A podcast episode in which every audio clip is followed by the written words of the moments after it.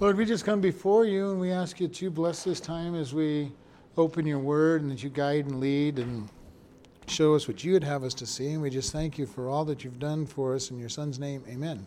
amen. Psalm 96.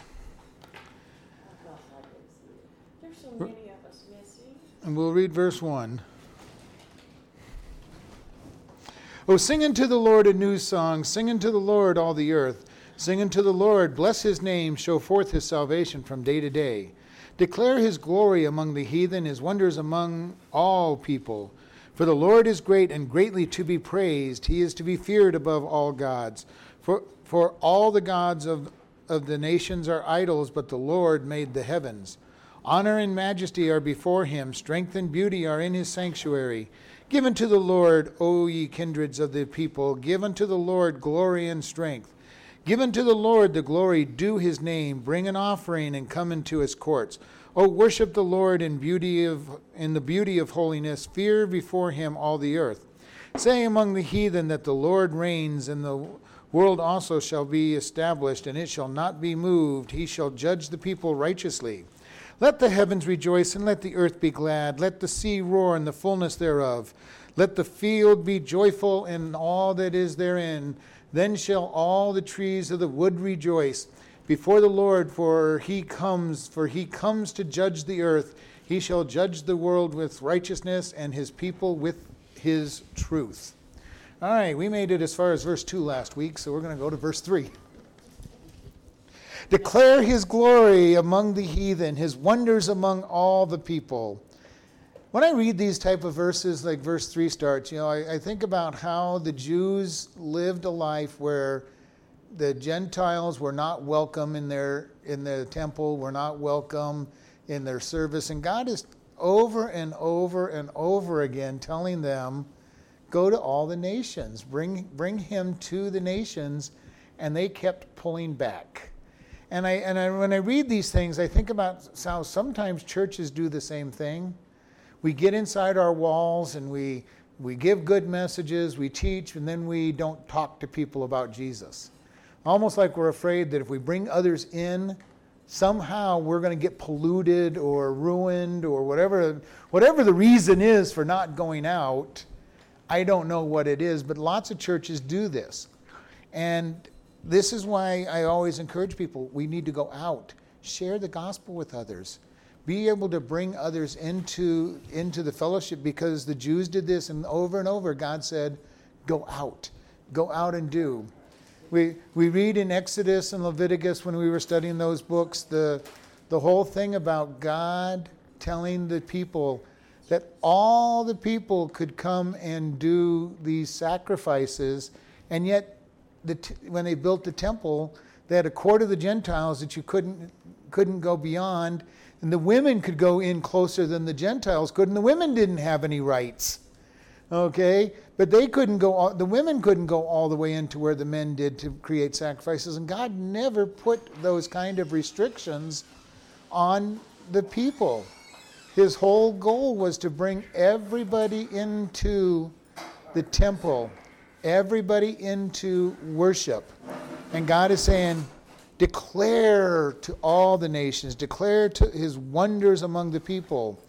Why? For the Lord is great and greatly to be praised. This is something we need to grab hold of. God is great and greatly to be praised. Uh, verse uh, 4 in chapter 16, uh, 96. So God is to be praised, greatly to be praised. How often do we praise God outside of church. This is something that is probably critical, and I know the group that we have here does it more often than most people. This is our this is preaching to the choir at the moment, but yeah. Because I've shared with you how many times when I was in the workforce that I would just have to get off for just a moment when I was running restaurants and just refocus on God and, and sing a quick quick hymn or say a quick prayer God wants to be that way. When we have trials, when we have problems, He is not to be our last resort. Too often, He's the last resort, and we hear things like, Well, I've tried everything else, I might as well pray. And this is not the way God wants us to approach Him, and this is not the way we should be living. We should be coming to God. We should open our day in prayer. We should be in the middle of our day in prayer. We should be listening to songs of praise, singing our favorite songs of praise to Him once in a while. If we get in the habit of just praising God several times a day, then we'd be better off than not doing it. Rejoice evermore is what we're told in Thessalonians. All the time, rejoice. Is God the center of our life? When I meet with people, do I bring God up at some point during my conversations? Do people know that you're a Christian because of your language, because of what you what you do or do not let them talk about? This is something that's important with us. How do we react to people? And you all know that if you talk with me any length of time, I'm going to talk about God, and it's not just because I'm a pastor. This is the way I have always been. Even when I was a manager in the restaurants and working in the computer field, when I was going to school to get my second degree, God was brought up frequently during the day because that is who's important to me. And this is something that's very important look at your life and say, what fills my life? If you look at what fills your life, you will find out what's important to you. The other way people will talk about it, look at your checkbook and say, what do I spend my money on? That will tell you what's important to you. And these things, we need to analyze our life once in a while and just say, what is really important to me? Not what am I saying is important to me, not what am I pretending is important to me, but what is important to me. And you'll find out very quickly what's important when you start talking with people. And if God never comes up in your conversations in, in the entire day, you need to look at it and say, How important is God to you? And I'm not going to judge anybody, but I'm saying if you don't talk about God at some point in your day, you need to kind of look at and say, What's been important to me? What have I talked about? God, is there an issue here? But it is really true that when we start talking with people, we're going to learn who's, what's important. This is, this is where we come into do we know other Christians in our life? How do we know that they're Christians? Just, become to, just because they come to church?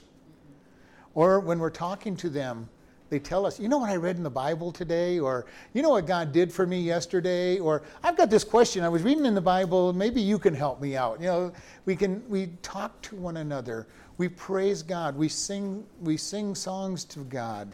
We just adore him and confess our sins and just give him adoration. And this is what this song is. He is worthy of praise because he is great. And he's to be greatly praised. And it says here he's to be feared above all gods. And this is because David's talking in a time with all these people and he's saying, bring it to the other nations. Yeah. These nations have their gods. And he says, hey, our God is the one that's powerful. He's above them all.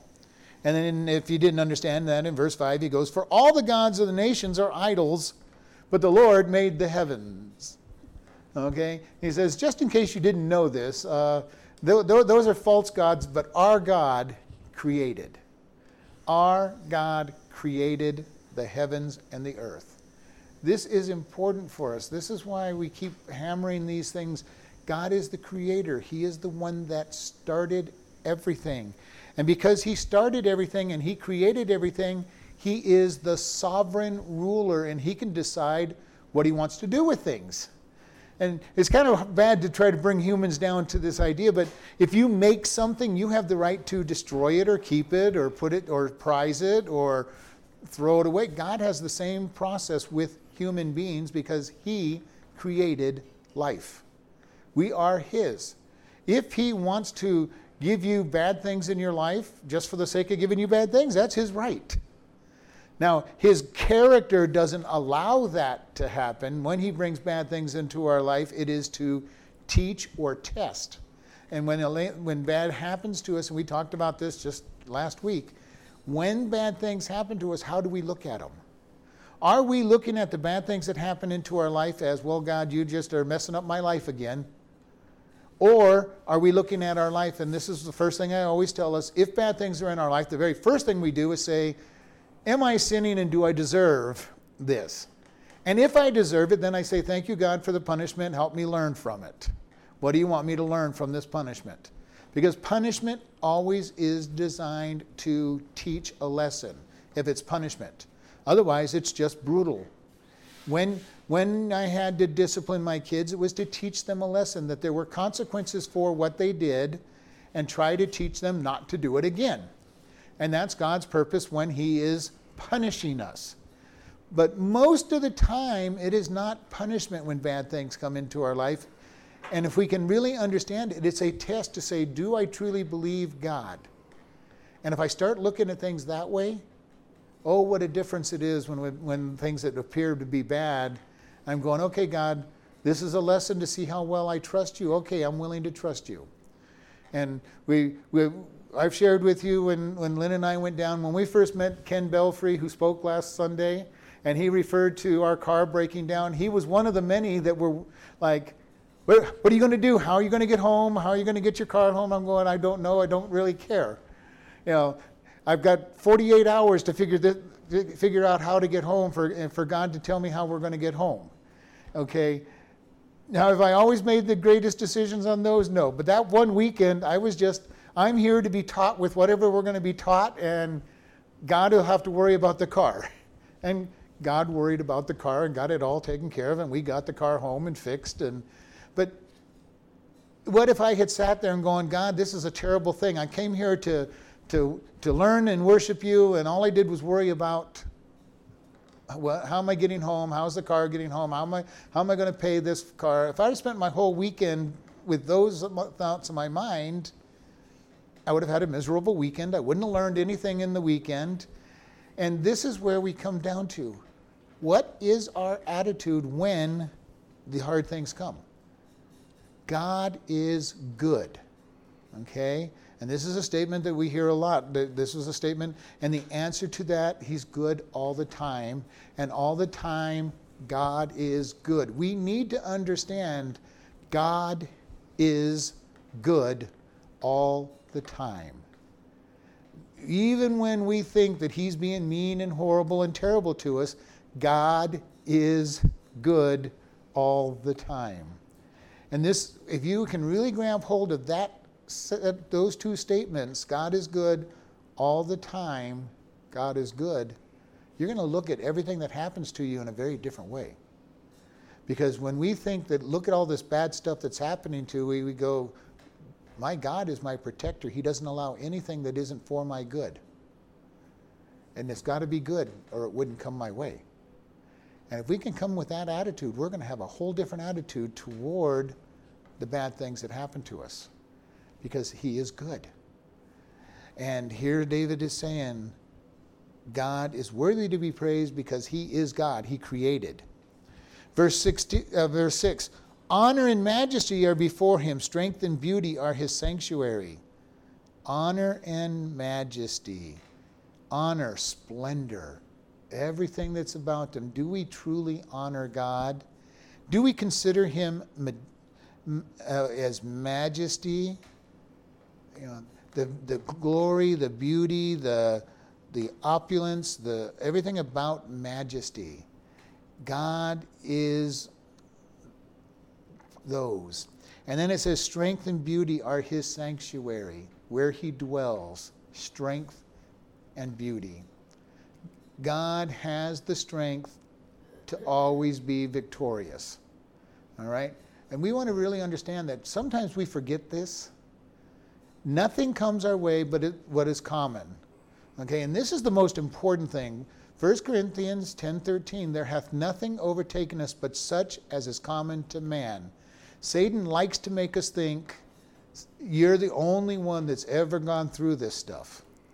Okay? And we all fall for it at some point in our life, or many points in our life, that somehow I'm the only one that's ever had to go through this stuff. And that brings shame. It brings the desire to hide. And we don't open up to others to have them say, well, you know, that happened to me, you know, five years ago, or I went through something very similar.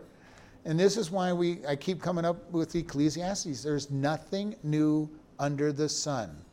Everything we go through has happened to somebody and many somebodies, probably many somebodies that you know have gone through whatever it is that you're going through. And so we want, but we want to pull back and hide. Adam and Eve, we talked about this morning, they ate the fruit of the tree of the knowledge of good and evil, and what did they do? They hide from God because of the shame that they are feeling. And in their case, it was new. Nobody else had ever experienced it in their case. But the, they were the first one to go through everything that we're going through even to, through today. But strength, God has the strength to deliver us. He is waiting for us to turn to Him in the middle of all of our trials. When we fail and have that shame and honor, he, dishonor, He wants us to come to Him and repent and ask for forgiveness. He gives us His strength. He clothes us with righteousness. He, he, he changes our clothing from the filthy rags into the righteousness of Christ that we wallowed around in the mud in, and He changes them and says, You're still my son, my daughter. I love the picture of the prodigal son. The prodigal son says, You know, Dad, I can't wait for you to die. Give me my inheritance. And he gives it to him and he squanders it. And he comes back to be, you know, to, to just say, I want to be your servant because none of your servants are hungry. And the father runs to him and accepts him as not as a servant, which would be what you would expect, Okay, when you can prove, that, prove to me that you deserve to be my son, I'll make you my son again. He runs out to him and says, You've come back, you've come back with a repentant heart. I'm going to make, you're still my son. And this is the power of what God does for us. He's strength and His majesty. Verse 7 says, Given to the Lord, O you kindreds of the people, given to the Lord glory and strength. Give to the Lord glory. Uh, in Hebrew, the word glory literally means to heap upon. Okay? God wants us to heap upon him the praises of who he is because that's what glory means. It means to just throw it upon him and get, get, in, get in more and more. And we want to give him his glory. And it says to this, it says, O you kindreds of the people. Again, David here is saying, all of you Gentiles praise God. This is the amazing thing. There were people in the Old Testament who really understood that this was God wanted to minister to all people, including all the Gentiles. Everybody who wasn't a Jew, God wanted to reach them, even though they didn't want to reach out. And this we think about in Jonah. Jonah was told to go to Nineveh and preach repentance so that they could be uh, repent and be forgiven. Now, Jonah knew that God, if they repented, would forgive them, but he did not want them forgiven for two reasons. Number one, he's a Jew and they're Gentiles. But even worse is they're not only Gentiles, they were the hated enemy of the Jews at that time. That would have been like for us from the 60s generation to have been told, I want you to go preach to Russia or China. Okay, the hated enemy, the one that we didn't want to see survive, and go, God, God said, "I want you to go preach to Russia. They've got the button, they're ready to push, and you've got to go give them repentance." Now, I know that's a dated one, but this this audience is old enough to remember the days when that happened. But we look at this, and God is saying, "Go to all nations. Tell tell the, all the people to give God glory and their strength." God wants our strength. He wants our time. He wants our effort. We are not just to coast through life and think that we're doing okay uh, because I go to church every Sunday. I go to church Sunday night, Wednesday night. Every day the church is open, I go to church is, is not what God is looking for from us. Now, I'm not saying there's anything wrong with going to church every time the church is open, but we've got to open our mouth outside the church. A lot of people think God has grandchildren and great grandchildren. You know, my grandpa, my grandpa was a pastor. Well, that doesn't do you a bit of good. No. This is where he's saying, "Give the glory God is due." And in verse eight it says, "Give to the Lord the glory due His name. Bring an offering and come into His courts. Give the Lord the glory due His name." This is so important here in America, especially, we make idols out of just about anything. How many sports you know, kids have sports heroes that are terrible examples outside of the sport arena? You don't even want them to know the person. You probably don't even want them to know them for the sports, but you definitely don't want them to know them outside the sports arena. with their drinking and drugs and, and chasing around of women. And these are the ones that they're lifting up as somebody important. Somebody in the business world might be idolizing some major tycoon out there because and saying that's how I want to get. I want I want to be just like them because they're they're rich and powerful. And you look at it and go, I don't want them to be this person. They're they're they're a womanizer, an abuser of people. They don't pay wages to people, and you want to idolize that person? And here God is saying, give the Lord the glory due his name.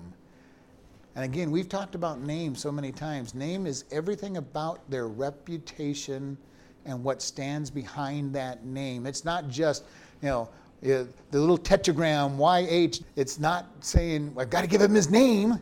It's not the name of Jesus. You know, I, I hear so many Christians who go, in the name of Jesus at the end of their prayers as if just tacking his name on there is the magic words to get the answer. No, it is everything that his name represents. And we don't quite understand that as much in this generation as we did in the past. Because I can remember when I was young, my dad always was pushing on us, you're a Wells, and that means things, you know, and, and he'd list the things that it meant to him. Pretty much grandfathers and our, uh, maybe our parents for this generation would say, this is your name, and this is what it means to be this name. Now, some people had names that they didn't want to have attached to them. This is, this is your name, and this means you're a lazy person that nobody's going to hire, or this is your name, and, and it means that we see this, and Jesus is, in, or Jesus, in this case, David is telling us, the glory due God's name. Do we really understand the glory that's due his name? He's the creator, he's the master of everything, he is the Lord and sovereign. And unfortunately, again, for us Americans, we don't really understand what that idea of sovereign means. You know, we look at our government and say, we don't like our government, we're replacing you in two, four, or six years, depending on which, which group we want to get rid of. But we just look at it and say, uh, you don't have any power, I don't like you, we're going to vote, you know, I'm going to work at voting you out of office. God is not somebody who can be voted out of office. Okay, if he becomes unpopular and the masses decide we don't like God, we're going to vote him out of it. We're going to vote him out of being the creator and master of the universe. It doesn't matter. He's not going to care. Okay, he is the king and master of the universe, regardless of what anybody says. And this is what he's saying give him the glory due his name and all the reputation of his name because he is just going to do what he wants to do because he is God. And he is the almighty ruler of the universe. And this is why we have to be so careful, like say, he is somebody who deserves it. And that's why we go back to God is good all the time. God is good. And if we keep that in mind, we're going to remember he is good.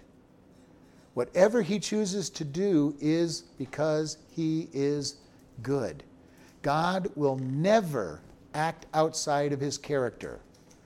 God is truth. He cannot lie. So he will not lie. Not because, not even really that he can't, but it is outside of his character, so he will not.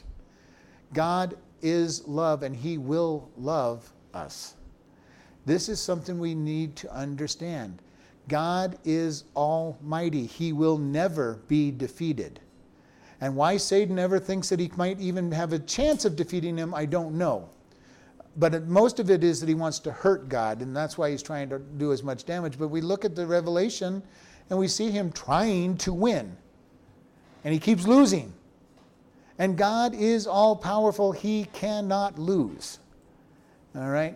We want to keep this in mind Satan is a created being. He is in subjection to God and always will be in subjection to God and cannot defeat the creator of the universe because ultimately all God has to do is unthink him and he's out of the picture anyway. Satan is trying to do whatever he's trying to do and God is using letting him test us. At the end he's going to send him to hell for eternity for his rebellion against God before the creation of the world, then he will be punished and, and all the men that, all the humans that he deceived will go to hell with him.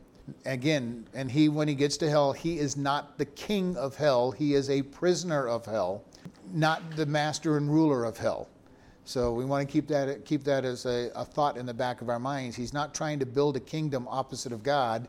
He's just trying to hurt God. But he says, Bring an offering, come into his courts. God is encouraging us to come into his presence. And if you really think about this, this is an amazing statement that he makes. God is saying, Come, come before me. When Jesus died on the cross, the temple's veil between the Holy of Holies and the holy place was ripped from top to bottom. So God ripped it. It didn't rip bottom to top by man pulling on it. God split that and said, Now you have access to the mercy seat. The seat of propitiation is the other name for it, and we've talked about that. Propitiation means that the payment has been satisfied. God says, You can come into my presence because sin's payment has been paid. Just as we talked about this morning when, when the sacrifice was made to clothe Adam and Eve, the payment was the forecast of Jesus, but the blood covered their sins so they could come back before God. Not in the same way that they had before, not the physical walking with Him in the cool of every evening. And you we think about that. I, uh, I really think about that, how nice that would have been to be able to just walk with God. You know, imagine what you could learn from God walking with Him and just talking to Him as a friend. But you know, we have the same opportunities, but we can't walk with Him physically, but we can come to Him in the Spirit and say, God, I just, you know, I can want to talk with you, God. I just want to be here with you just want to talk. I, I, God, I don't even have requests at the moment. And it's not wrong to give requests, but you know, do you ever go to God and just say, God, I love you so much. I thank you, thank you for what you've done for me. Thank you for giving me peace through the situations that I'm going through, giving me the strength to get through these things. This is why on our prayer list we have that little abbreviation ACTS adoration, confession, thanksgiving, and the last one is supplication. First, I adore God. I give him my, I just say, God, I'm here to just tell you how much I love you. You know, God, you're so special. And I've always said it probably should be CATS. Confession should become first. but the acronym's been around for a lot longer, a lot longer than I've come up with it. But I really do think confession should be the first thing. God, I, I confess my sins. This is what I have. And then we adore him. We give him his adoration, and then we get thankful, thankfulness to him. God, thank you for doing all the things you're doing for me. That you provide my finances, you provide my, my, my clothing, you provide my peace. This is the greatest eh, place that we have. God puts us through things, and the question is are we going to rest in Him and have peace? Or are we going to worry about things and get depressed and, and suffer and struggle and strive because I've got to deal with all these problems? God is wanting to deal with our problems, and we go to God and say, Thank you, God, and we give them to Him. And we've all probably seen the skid, and we've talked about it, where the guy comes, usually in the, it's a skid in the church, a guy comes down the aisle and he's got bags all over his, all over him. He's carrying about 30, you know, trying to carry about 30 bags. He's dragging a few down with him, walks up to the cross, and he takes them all off, puts them at the cross. And depending on the point they want to make, he either walks away leaving them like he's supposed to, but usually, the way it is, he starts walking away and then he goes back and he grabs a bag, starts walking away and goes back and grabs another bag. You know, and by the time he gets done uh, on that particular one, he's dragging almost every bag back with him or her. We do this so often with God. God, here's all my problems.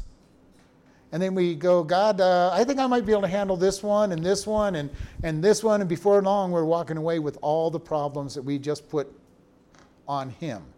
And we're told in Peter, cast all your cares on him, for he cares for you. If we can just learn to pass all of our cares on him and live in peace, Jesus says, Take my yoke. My yoke is easy.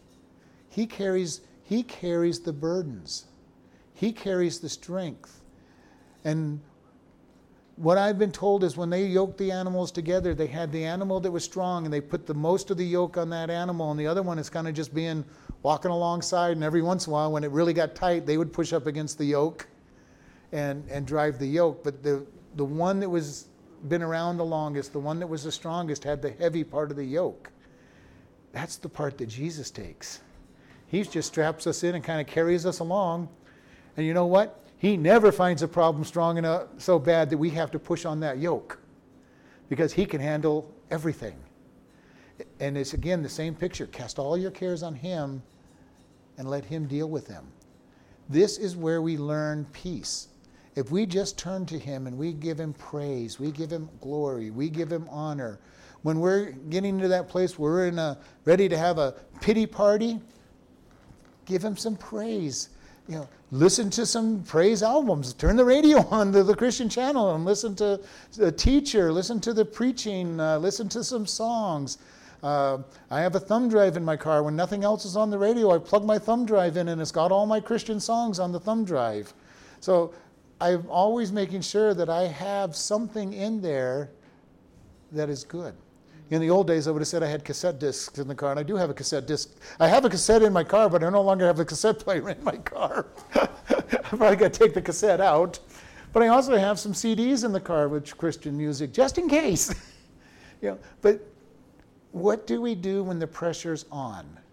Do we sit there and we struggle and we try to figure out how to get through it, or do we turn to God and say, God, I want your help. I need your help. And God lifts it off. And we put our we put our mind and we pray. We listen to music. We sing some songs. You know this is something that's important. If you can't do anything else sing your favorite favorite hymn or, or chorus. And just focus your mind on god and, and let god lift whatever's going on in your life out verse 9 oh worship the lord in the beauty of his holiness fear him all the earth Worship the Lord in the beauty, the adornment of his sacredness, his holiness. Worship God. David was good about this. We were talking this morning that if David was alive today, he would probably been diagnosed as a manic depressant. He had very high highs and very low lows. And if he lived in our day, they would have they would have medicated him to the point where he would have never made any of these songs. he's bipolar. You know, he might have been bipolar, but who knows? I mean, you know, he would have been medicated in our day and age and would have never written these songs because he wouldn't have had to trust in God. And I'm not trying to say the medications are all bad. Some of them may or may not be good. but I'm just saying in our day and age, he would have been medicated into non-thinking thinking point. He's saying, worship the Lord in the beauty of his holiness. Worship, bow down before God. Make sure that he is the one that you're looking at in the beauty of his holiness.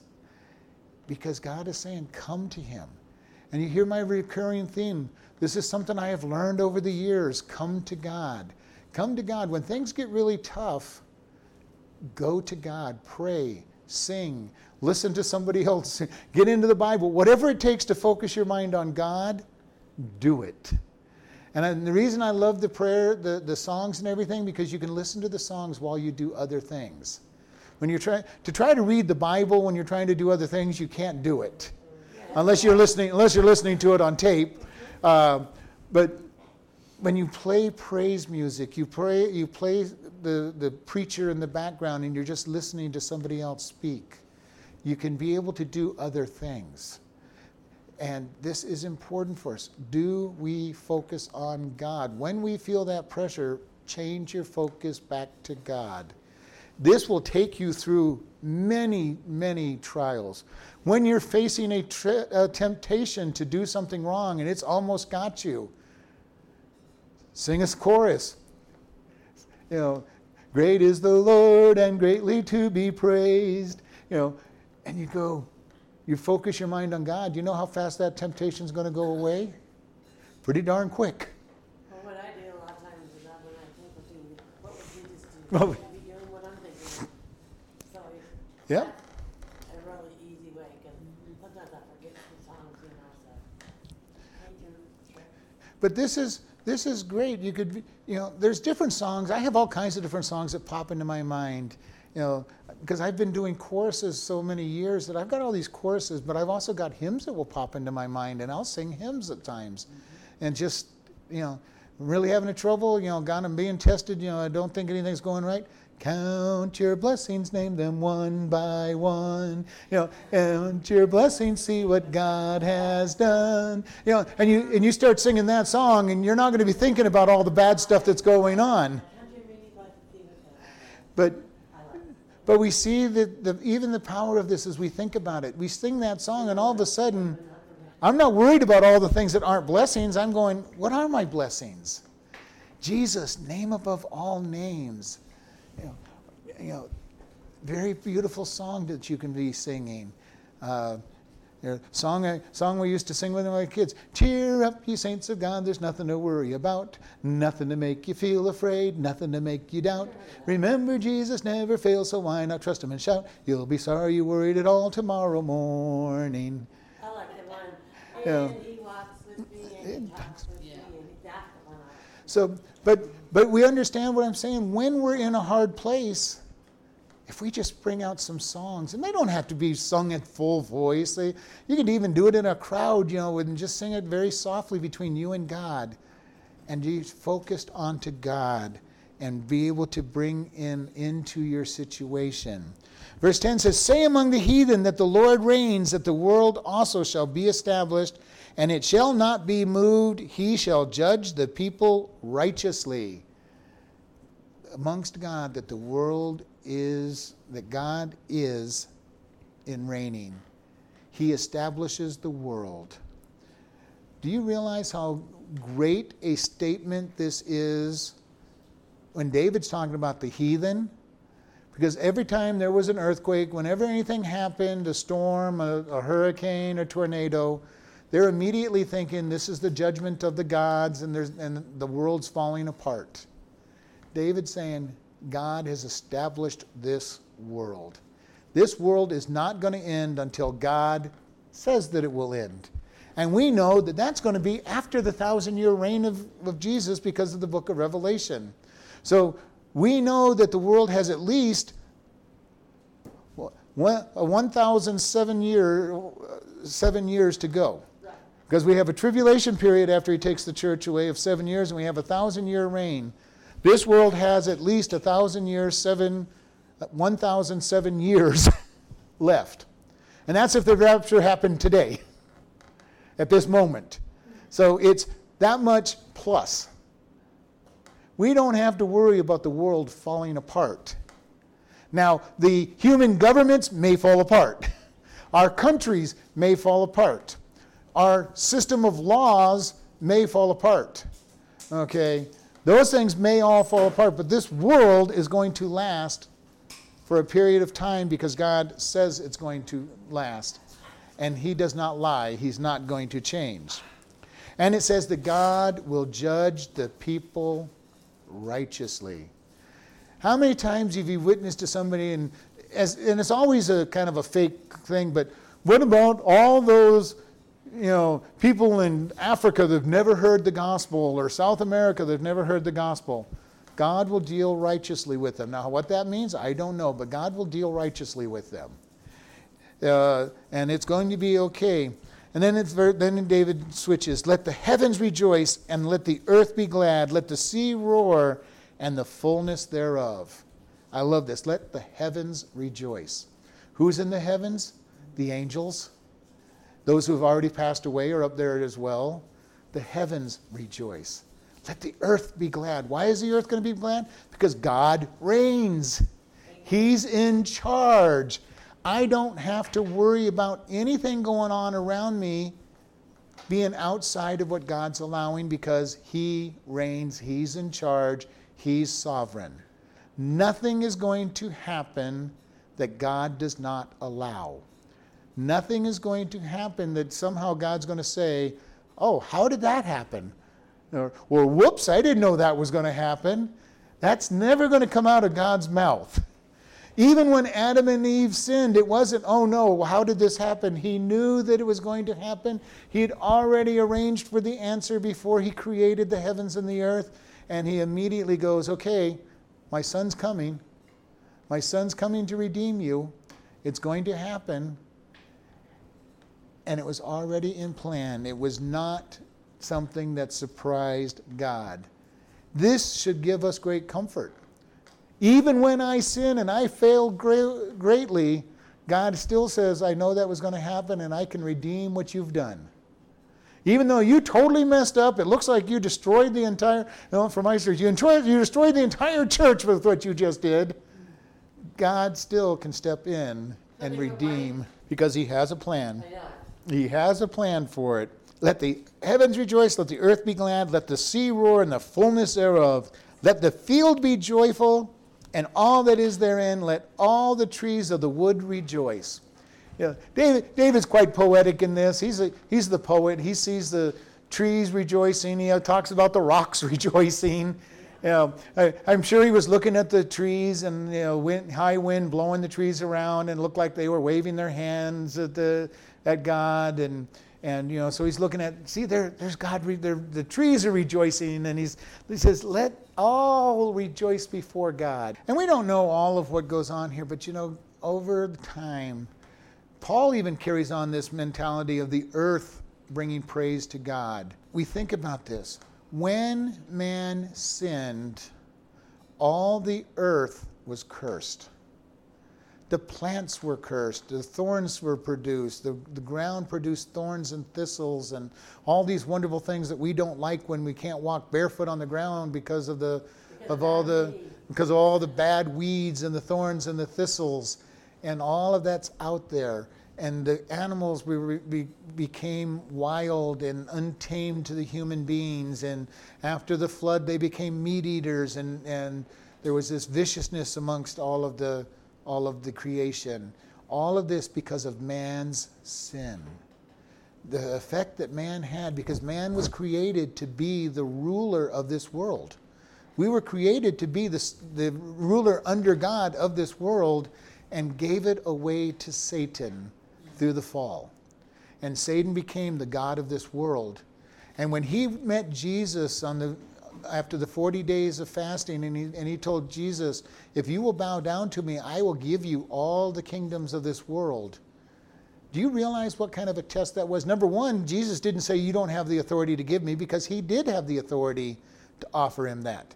But you know, the real thing that he was offering to him was not just that, he was giving him a shortcut. You don't have to go to the cross to get ruler of all this world. I'll just give it to you if you worship me. Because he knew Jesus was going to get it anyway. But to do it God, the Father's way, he had to go to the cross and die and be victorious over death. If he had sinned, he would not have lived eternally. He would have been, he would have been subject to death just as any other person would have been. So Satan knew that Jesus was going to die on the cross? Oh, yes. Yes. Everything about the past, everything in the Old Testament was him trying to keep Jesus from being born.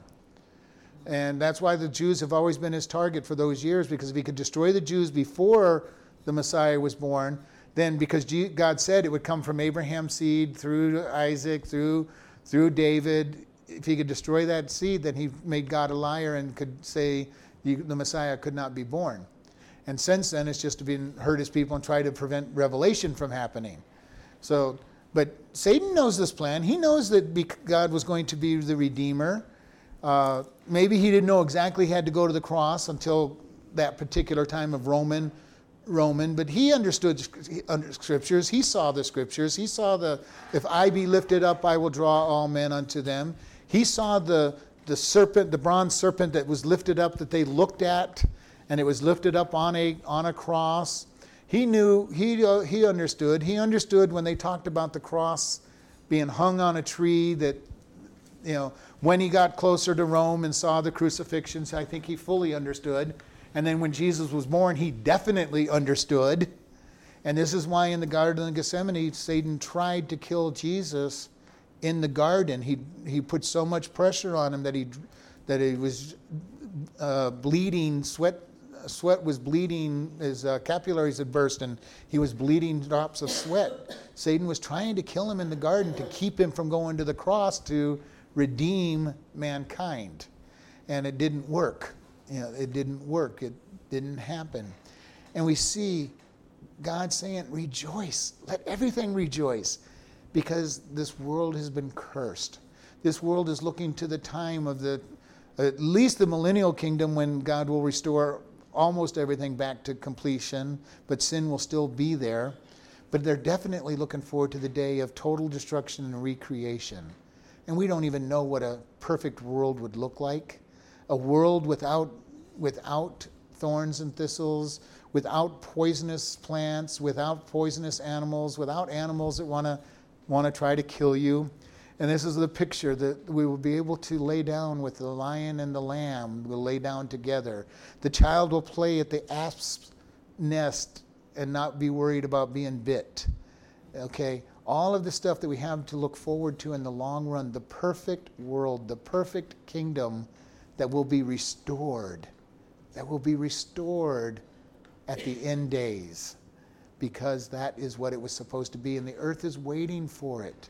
The earthquakes we have, the terrible weather that we have, the destructive force of nature will be calmed and, re- and re- returned back to the way it's supposed to be. Animals that will be vegetarian again and be friendly and will be with us. And God is saying, the world's waiting to be rejoicing. The world is waiting with expectation to be back to what it belongs. It's not just humans that are that have been re- responsible. It's the, the, whole of the earth. Man will still have a sin nature, so there will be evil desires, but Jesus will rule with an iron scepter, and I believe that sin will not be able to occur, even though man wants it to occur, because God is the only one that can stop things before it happens. Now, of course, they will have thought of it, so they have committed sin, but they will not be able to. I do not believe that they will be actively able to uh, act on their sin. They're going to have that thought, and whether it's us going there to stop it or angels, there'll be a knock on the door saying, No, you're not going to do what you just thought. That's my belief. I do not believe that there will be outward actions of sin during that time because Jesus is going to rule with an iron rod which then allows when Satan comes along and offers them an opportunity to rebel against God, and the thousand years is over, and that people will respond. There will be thousands, if not millions, of people who will respond because that's what they've wanted to do anyway, and they've been stopped. Now, I could be wrong on that, but that is my belief, and that really explains why Satan will draw such a large army to his side. Uh, and it could be that they're just going to be, when they act up, they get punished, but we're dealing with God ruling, so God can stop things at the thought level, not not at the action level. I'm not going to be I'm not going to be hardcore on that one. I mean, that's just how I've always looked at it. If somebody wants to believe it's the other way around, I don't. It doesn't bother me in the least, uh, because we don't have enough evidence one way or the other. But the thousand year reign, it's hard sometimes to figure out where the thousand year reign is being talked about and the new heaven and earth are being talked about because God kind of interchanges those things, you know, through many places. Will we be meat or eaters or vegetarians? We're not going to care because we're going to have our glorified bodies and we won't have to eat anyway. At least not a, not the physical food. So what the what those who are physically alive at that point are eating, I don't know because there's not a lot about that. It just says that he'll rule with an iron rod during that period of time. So I don't know what we're going to do. And that may not be the time when you can lie down with the lion and the lamb, but I do believe he's going to probably get rid of the, that type of activity as well because he's ruling and he's ruling in righteousness and rest. Good question. I never even thought about that, what, what we would eat. Verse 13 Before the Lord, for he comes, for he comes to judge the earth, and he shall judge the world with righteousness and the people with his truth. When Jesus rules, it is with righteousness and in truth.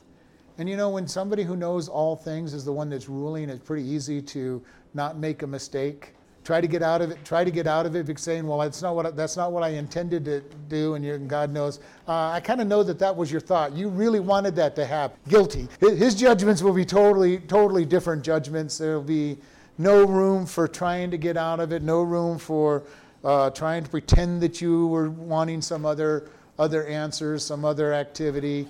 He'll look at you and say, Well, I know what you were thinking.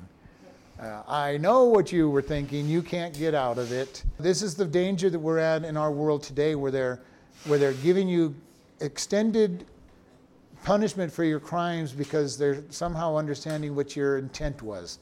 The whole idea of hate speech. This was hate speech, so we're going to we're going to penalize you you murdered somebody and you did it because it was out of hate, so we're going to double the penalty. You know, and it's how do you know what that person was thinking or not thinking? You really don't.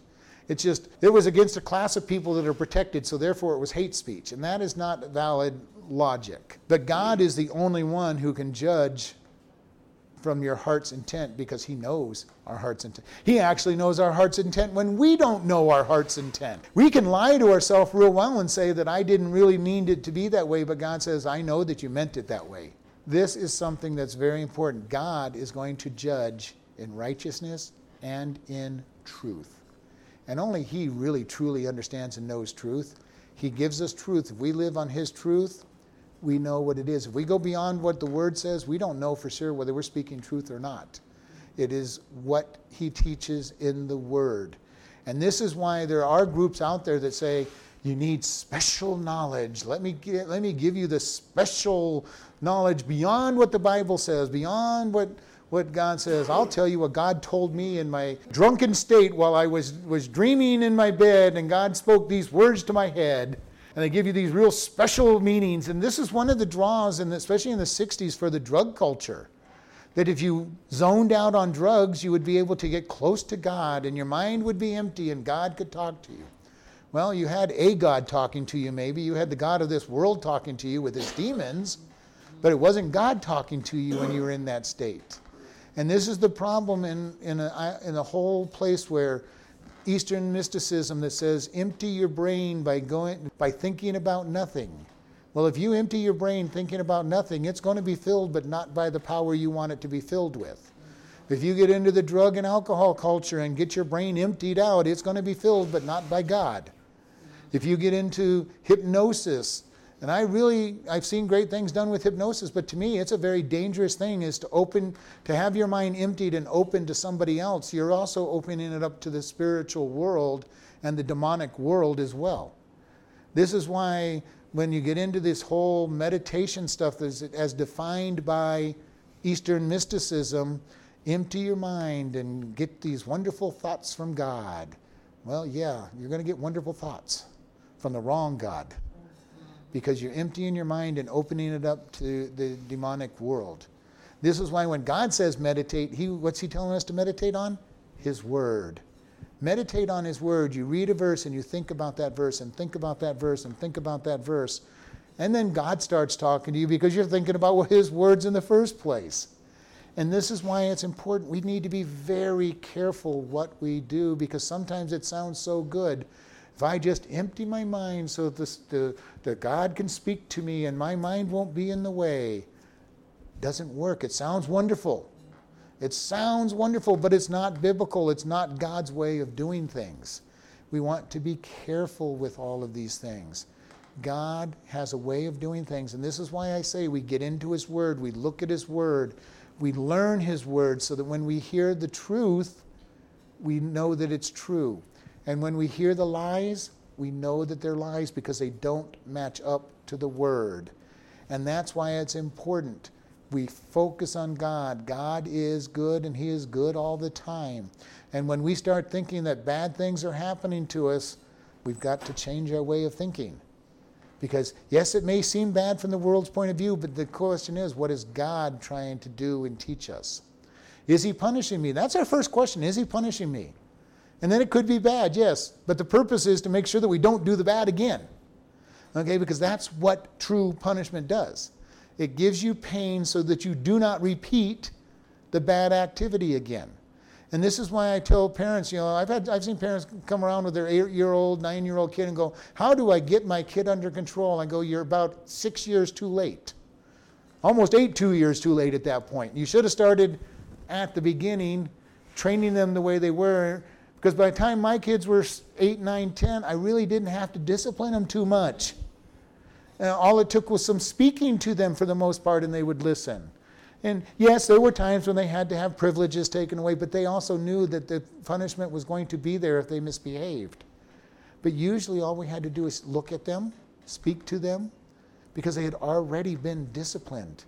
I see these people who can't discipline a two and three year old, and I'm going, what are you going to do when that kid gets to be a teenager? You can't handle a two year old when you can actually pick them up.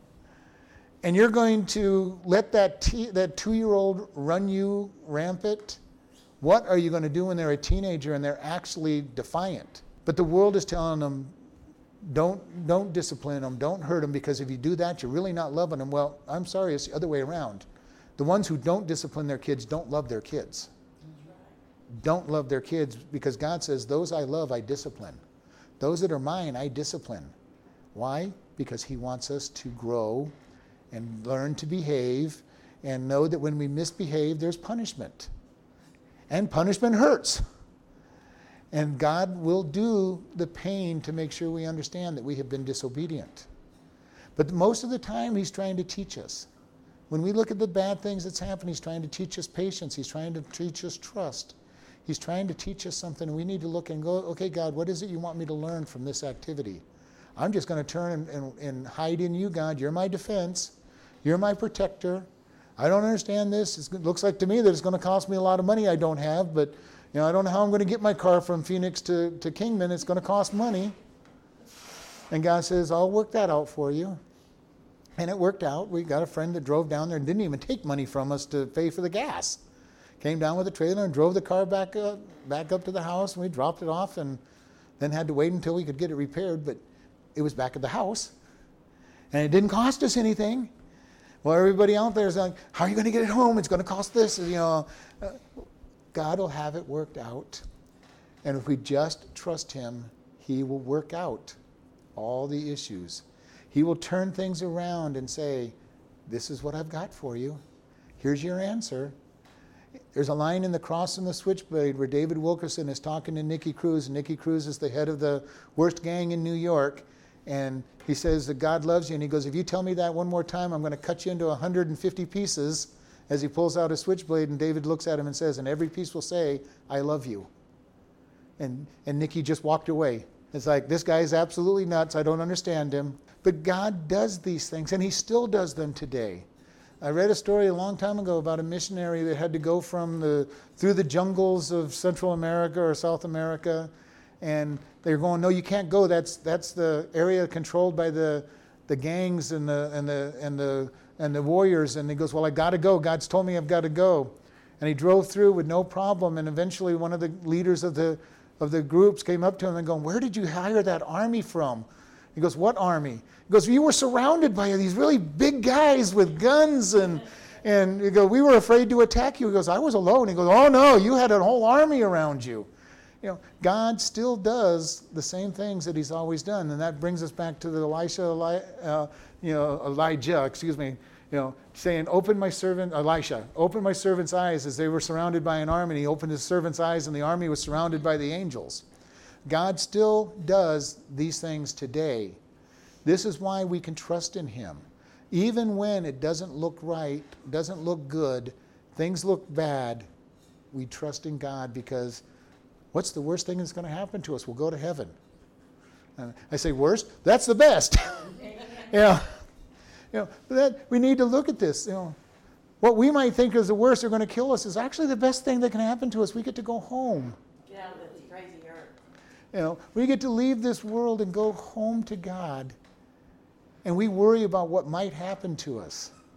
I love the answer of Shadrach, Meshach, and Abednego when they answered the king, and it says, What God can deliver you from me?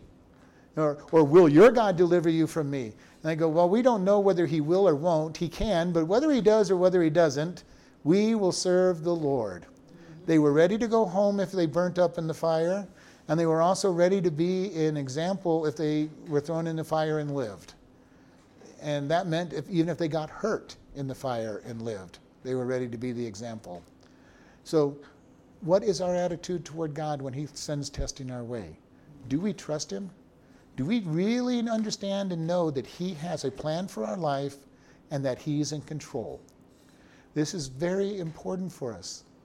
And one last quote is from Annie's favorite book, from the hiding place, when, when uh, they were thrown into the the uh, barracks and it had lice in it. And they're going, and Betsie told, turned to her and said, We need to be thankful for God. And she goes, I can't be thankful for these lice. Well, they found a reason to be thankful. The guards wouldn't go into the barracks, so they could have Bible studies and everything in the barracks because the guards wouldn't even go into the barracks. Okay? Now, we look at that and we say, what if they hadn't been thankful for that and looked for what was good about it? They would have never seen it. We need to be looking at what is good, even about the worst things that seem to be going on in our life. What is good about this? What is it that God is trying to do or teach? And we work on those things and go forward. Let's close in prayer. Lord, we thank you for this day. We thank you for how much you love us. Lord, we thank you that you are in control. You are sovereign. You are worthy of our praise. You are worthy of glory. You have our best interest in mind at all times, and that you work all things for good. Help us as we go out today and just let us worship you and share you with others. Give us boldness and help us to understand that all things are from you and that you have a reason for it. In your Son's precious name, amen.